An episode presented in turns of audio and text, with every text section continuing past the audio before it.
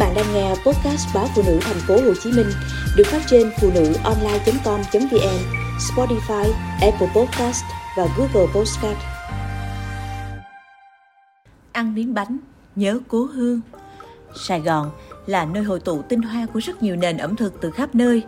Trong đó có những con phố, những khu chợ, những con đường mang nét đặc trưng riêng của từng món ăn, mang đậm dấu ấn người Hoa. Nếu đường Hà Tôn Quyền quận 11 nổi tiếng là con đường sủi cảo của người Hoa với những tiệm sủi cảo san sát nhau, thì đường Lê Quang Sung quận 6 lại được người ta nhớ đến nhờ quán bánh hẹ bình dị nhưng độc đáo của một gia đình người Hoa gốc Tiều. So với các món há cảo, sủi cảo, hoành thánh, bánh bao, bánh hẹ ít phổ biến hơn. Trong khi há cảo hoặc bánh bao có mặt gần như ở tất cả các tuyến đường, thì bánh hẹ lại chỉ được tìm thấy tại một hai đoạn đường khiêm tốn hơn trên đất Sài Gòn.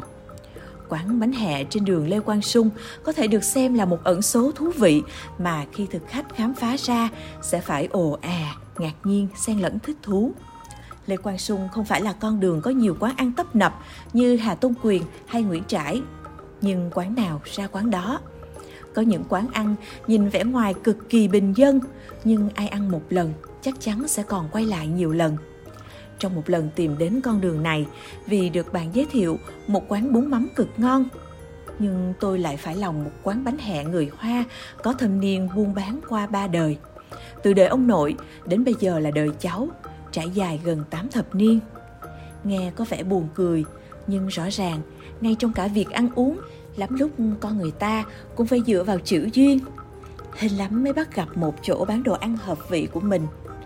Tôi nói đến duyên, cũng vì một lẽ, hôm đó quán bánh hẹ có thêm vài chiếc bánh lá liễu màu hồng tươi đẹp đẽ. Món ăn gần như thất truyền trong thời đại ẩm thực vô cùng phong phú này. Duyên, vì tôi khám phá ra quán bánh ngay hôm có khách người Hoa đặt cô chủ quán mấy chục bánh lá liễu về cúng. Cô làm dư chừng chục cái, bày luôn lên tủ kiến. Mấy chiếc bánh lá liễu hồng hào nằm khép nép ở một góc tủ. Thế mà lại thu hút sự chú ý của nhiều khách mua. Thế nhưng cô chủ lắc đầu trước đề nghị bổ sung bánh lá liễu hàng ngày. Cũng phải, một ngày cô bán từ 300 đến 400 chiếc bánh hẹ, thời gian làm ra bấy nhiêu chiếc bánh, chọn mất một buổi sáng, từ 5 giờ đến tận hơn 10 giờ mới xong. Vậy là khách muốn ăn bánh lá liễu phải đặt trước số lượng nhiều, ít quá cũng không được đáp ứng. Trong khi bánh hẹ ở vài quán khác thường được làm dạng bánh tròn, thì bánh hẹ ở đây đặc biệt hơn với bản bánh hẹ vuông.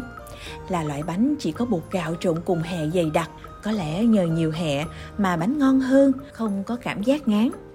Lại thơm mùi hẹ rất dễ chịu, không nồng, chỉ nhẹ nhàng như mùi hoa thơm phớt nhẹ. Ngoài bánh hẹ vuông, cô chủ còn khéo léo làm thêm bánh hẹ tròn, dẹp.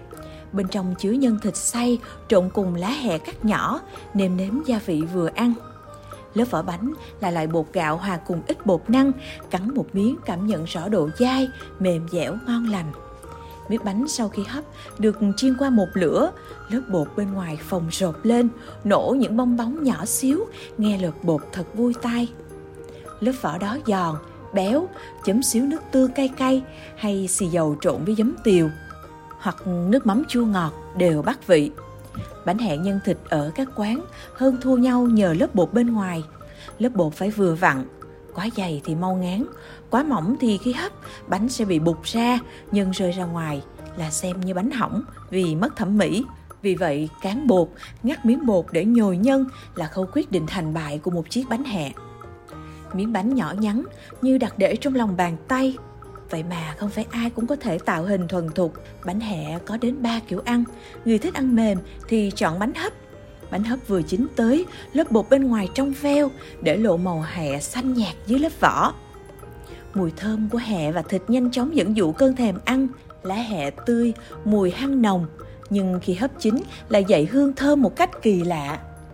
Thế nên không lạ khi nhiều người dù không ăn hẹ sống được nhưng lại nghiện món bánh hẹ vì mùi hẹ hấp. Kiểu ăn thứ hai là mang bánh hấp đi, xong rồi lại chiên qua một lửa. Bánh hẹ chiên lật đều hai mặt giòn ngon, béo vừa phải.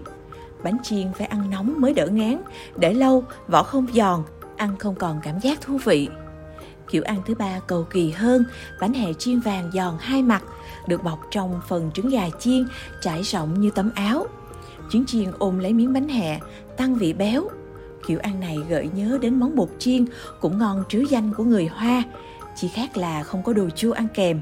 Bánh hẹ ít calories, lại nhiều dinh dưỡng từ hẹ, vì vậy dù là bánh có bột, nhưng ăn nhiều vẫn nhẹ bụng, dễ chịu. Quán bánh hẹ Lê Quang Sung có những vị khách ruột vô cùng đặc biệt. Đó là những người gốc Hoa ở Sài Gòn, đã rời quê rất lâu, ra nước ngoài định cư. Thế nhưng khi họ về thăm Sài Gòn, việc đầu tiên là đến quán bánh hẹ để tìm lại vị cố hương. Cố hương của những người Hoa đó chính là Sài Gòn, chứ không phải là nơi nào khác. Thậm chí những cô sang nước ngoài nhớ và thèm bánh hẹ quá, mày mò làm bánh, vừa làm vừa rưng sức bồi hồi. Nhưng cho dù có làm giỏi cách mấy đi nữa, ăn miếng bánh vẫn không thấy ngon như hồi còn ở đây. Có lẽ ngon là một từ ngữ rất khó để diễn tả sao cho trọn vẹn với những người xa xứ. Cái ngon đó họ chỉ cảm nhận được khi ngồi chờ cô chủ quán chiên bánh. Cái ngon đó còn là được ngồi trong không gian quán lụp sụp, hít hà mùi hẹ thơm lừng, chờ những chiếc bánh đang được lật trở thoăn thoắt với bàn tay điệu nghệ của cô chủ. Cái ngon của bánh hẹ cái vị gợi nhớ đầy thèm thuồng của nó là thứ khiến người ta không quản nắng mưa tìm đến quán chỉ để mua bằng được vài cái bánh. Giữa sài gòn nhiều khi chỉ một chiếc bánh nhỏ cũng đủ gây thương nhớ như chiếc bánh hẹ vuông tròn này.